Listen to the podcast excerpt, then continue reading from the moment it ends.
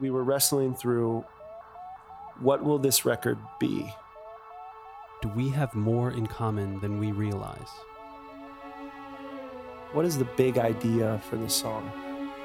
When we actually engage with people that are different than us, that have different beliefs, or look different, or think different, it doesn't compromise our faith, it actually reflects the very best of it. May the seeds of peace grow in the hearts of men. Some skills we need to acquire is the ability to listen longer than feels comfortable.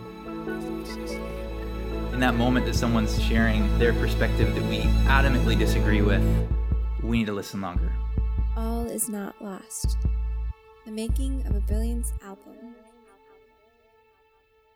Hi, everyone, and welcome to episode four of the Brilliance podcast. In this episode, we're going to premiere the track Turning Over Tables. Now, we just finished an album, All Is Not Lost, It's coming out early 2017. But really, we're unpacking it for you in the form of this podcast. So just keep coming back, and you'll catch new tracks with every episode. This episode features our friend Jon Huckins, who leads the Global Immersion Project. He has some stories that are just astounding, and I hope they impact you as much as they've impacted me. Just a reminder all the music you're going to hear in this episode is derived from the track we're going to premiere. So, as we unpack the ideas of the song, I'm also unpacking the musical content in a certain way. It's become a really fun project for me, and I hope you enjoy this episode. I'm going to send it over to Dave now. This is episode four Turning Over Tables. This song is something that evolved over time. I had an idea for a song that had some of these lyrics, and yet it took about a year to morph into another song and then another song idea, and it never quite was working. We had the wonderful opportunity to go to Australia, and while we were there, we got to actually write with some guys from Hillsong who are wonderful writers. We came up with this verse Fear runs deep, spreading like a virus. Hate is cheap. From afar, it costs you nothing. We showed the song idea to Matt Maher. We were writing in Nashville. And out came this song, Love is Turning Over Tables.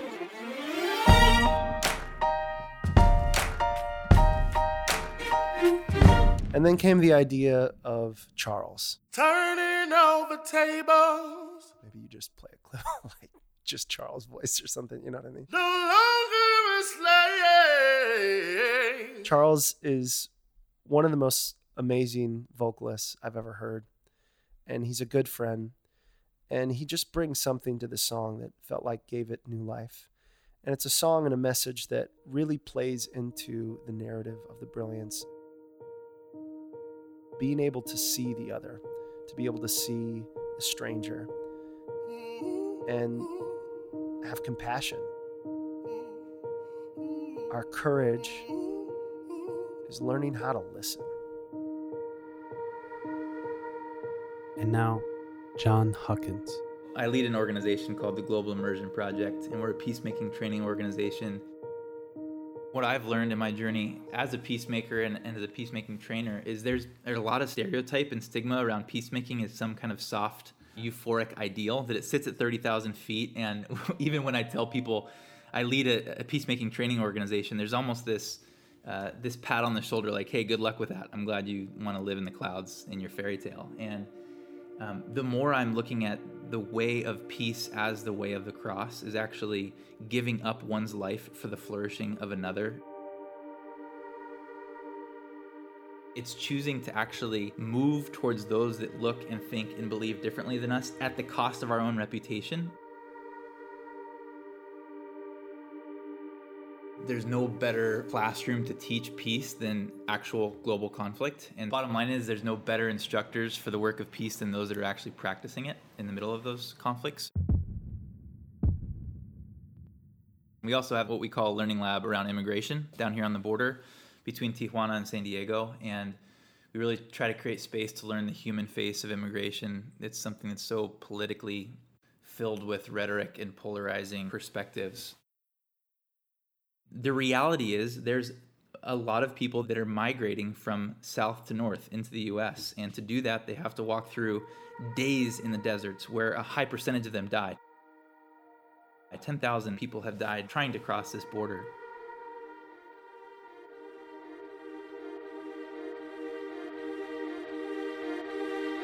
Let's remove the politics from this and just understand that we are all image bearers.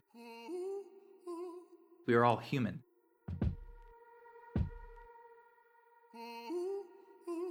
And so uh, we've actually partnered with them to go bring water into the desert and leave water at these different points throughout the desert where folks are most vulnerable.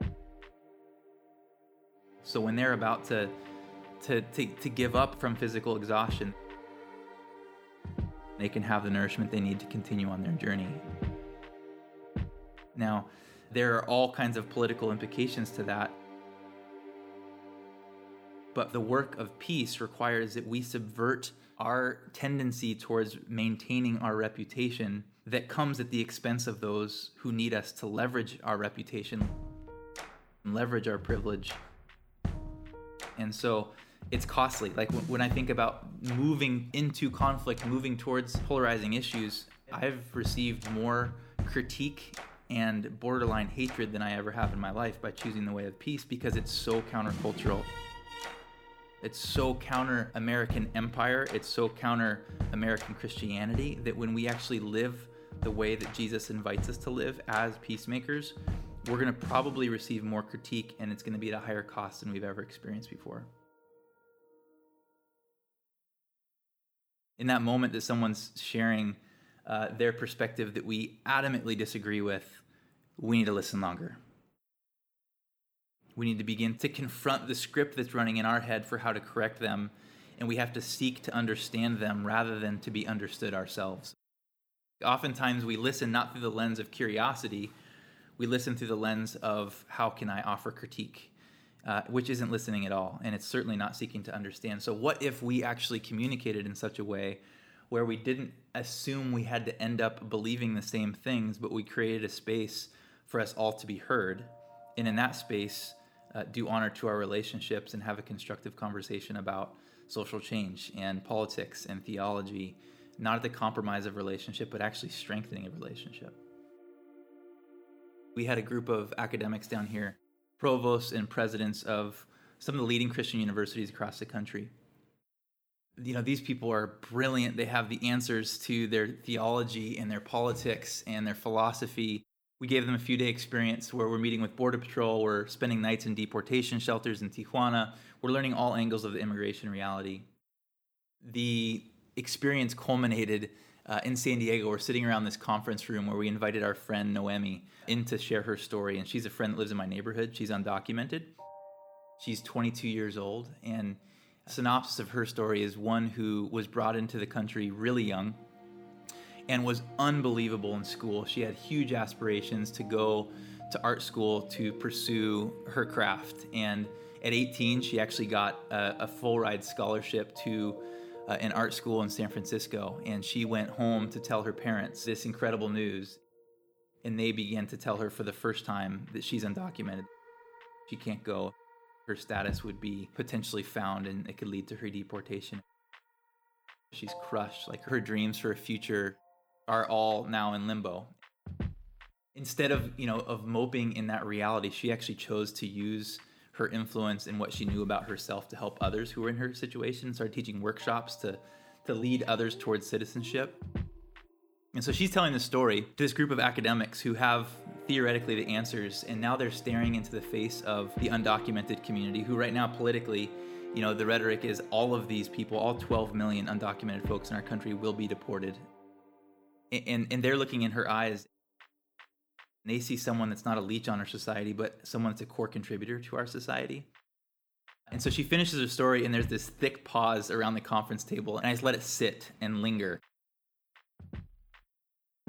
The provost of one of these institutions leans in and said noemi i want to offer you a full ride and admission to our university. And then another university leans in and says the same and a third says the same we want you at ours. And so it was this moment where This group of academics intentionally displaced themselves in a reality that was very uncomfortable and very unfamiliar, and it was only there that they could actually have the eyes to see the way Jesus sees, to see the eyes uh, of themselves in the eyes of the other. And uh, they were transformed as a result, and our friend Noemi actually was given an opportunity at restoration and something that was very uh, broken within herself around her status and her academics. So it's a, a remarkable movement of uh, exposing ourselves to the other so we can actually be changed and transformed.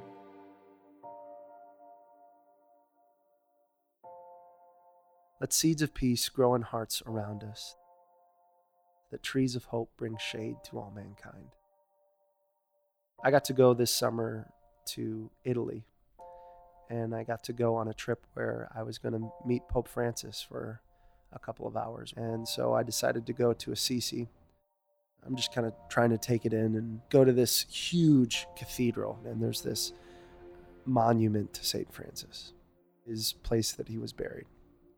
And then I walk through this garden. It's a peace garden. Everywhere that I go in this garden, I'm seeing these pictures of different people from all around the world, from different religions, coming in the name of peace. I see Yasser Arafat from Palestine. I see the Dalai Lama. I see pictures of Gandhi. I see pictures of all these different leaders and all these different people making this pilgrimage to this place of peace. On every picture, they would have these little either prayers or verses, verses from the Quran, there were verses from the Hebrew scripture, there were verses from the New Testament. One of the things that captured my attention was this line, and it said, May the seeds of peace grow in the hearts of men. For me, it felt like a mantra from my family, my community, all the way to what I've tried to devote my life to as a songwriter of trying to be able to hopefully have music that brings people together and doesn't always tear people apart. When we actually engage with people that are different than us, have different beliefs, or look different, or think different, it doesn't compromise our faith. It actually reflects the very best of it. In that moment that someone's sharing uh, their perspective that we adamantly disagree with, we need to listen longer. I was raised in a Western microcosm of evangelical faith, which offered so much good stuff, but also was very limited in worldview. And so for me, yeah, when I'm in Israel, Palestine, and I have the opportunity to learn from Muslims and Jews, as well as a, a bunch of Christians, uh, but Muslims and Jews specifically, who have a different tradition than I do, who are also pursuing the work of peace, like the hard work of peace, not just stating stuff. Sitting with the quote unquote enemy who has killed their child in this conflict, and they're choosing to find commonality in the loss of blood of their loved ones. Like this is this is unbelievably subversive peacemaking work that is fueled by their faith as Muslims and Jews. And so it forces us to ask the question as Jesus followers, as Christians what's giving them the capacity to choose to live like Jesus in many ways that we struggle with ourselves.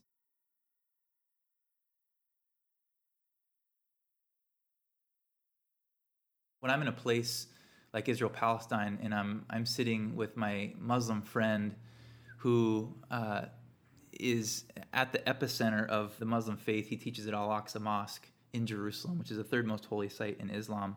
And he sits with our group of Christians to share his story, to share where at the center of his faith is actually waging jihad, waging jihad on the evil within. We actually talked to him at one point about the phenomenon of Islamophobia in the West and this perception of jihad as going out and killing all of these people that we hear about in our news cycles. And he said, no, no, no, no. The most accurate interpretation of jihad is not about waging war against others, it's about turning to yourself and confronting the evil within. You are waging war against the evil within because when you do that, you can actually live as an instrument of peace in our world. And so I'm sitting at the feet of this sheikh who teaches at Al Aqsa Mosque, thinking, that is some of the most remarkable transformative insight I can imagine. It doesn't compromise my faith to learn from those outside of my tradition. It actually strengthens it. It shows that my conviction is deeper than you know the the shifting tides. Uh, it's something deep in my core, and when I when I begin to listen and learn from those outside my tradition, it's strengthened and it builds these interfaith collaborations that actually have the potential to heal our broken world. When I begin to confront the evil that I carry towards others around prejudice and stigma and stereotype, that's the work of being formed as a peacemaker. And it's my Muslim friend who's teaching me that.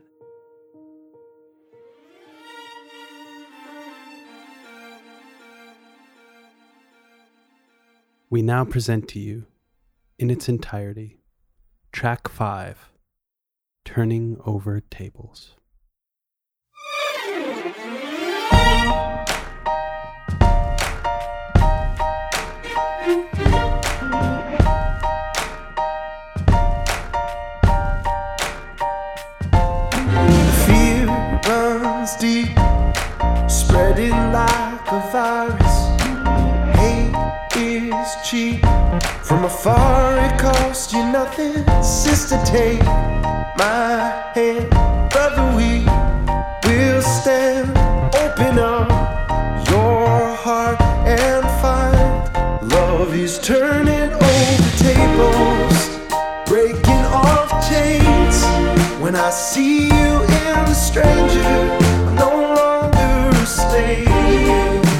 turning all the tables, tearing down.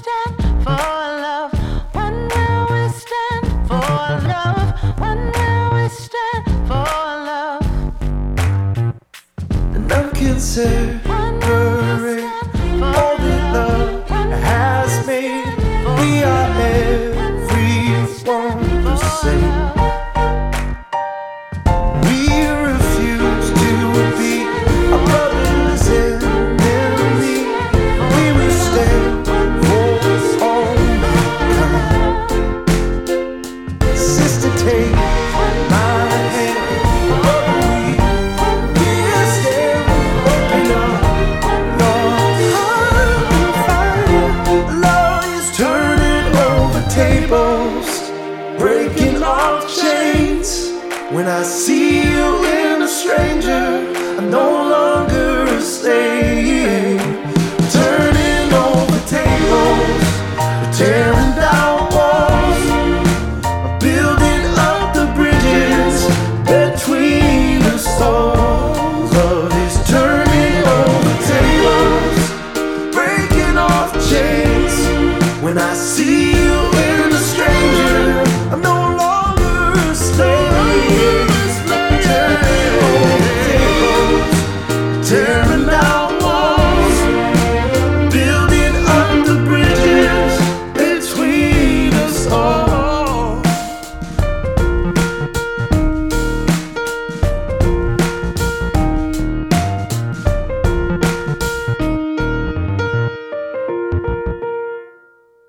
Thank you for listening to our podcast.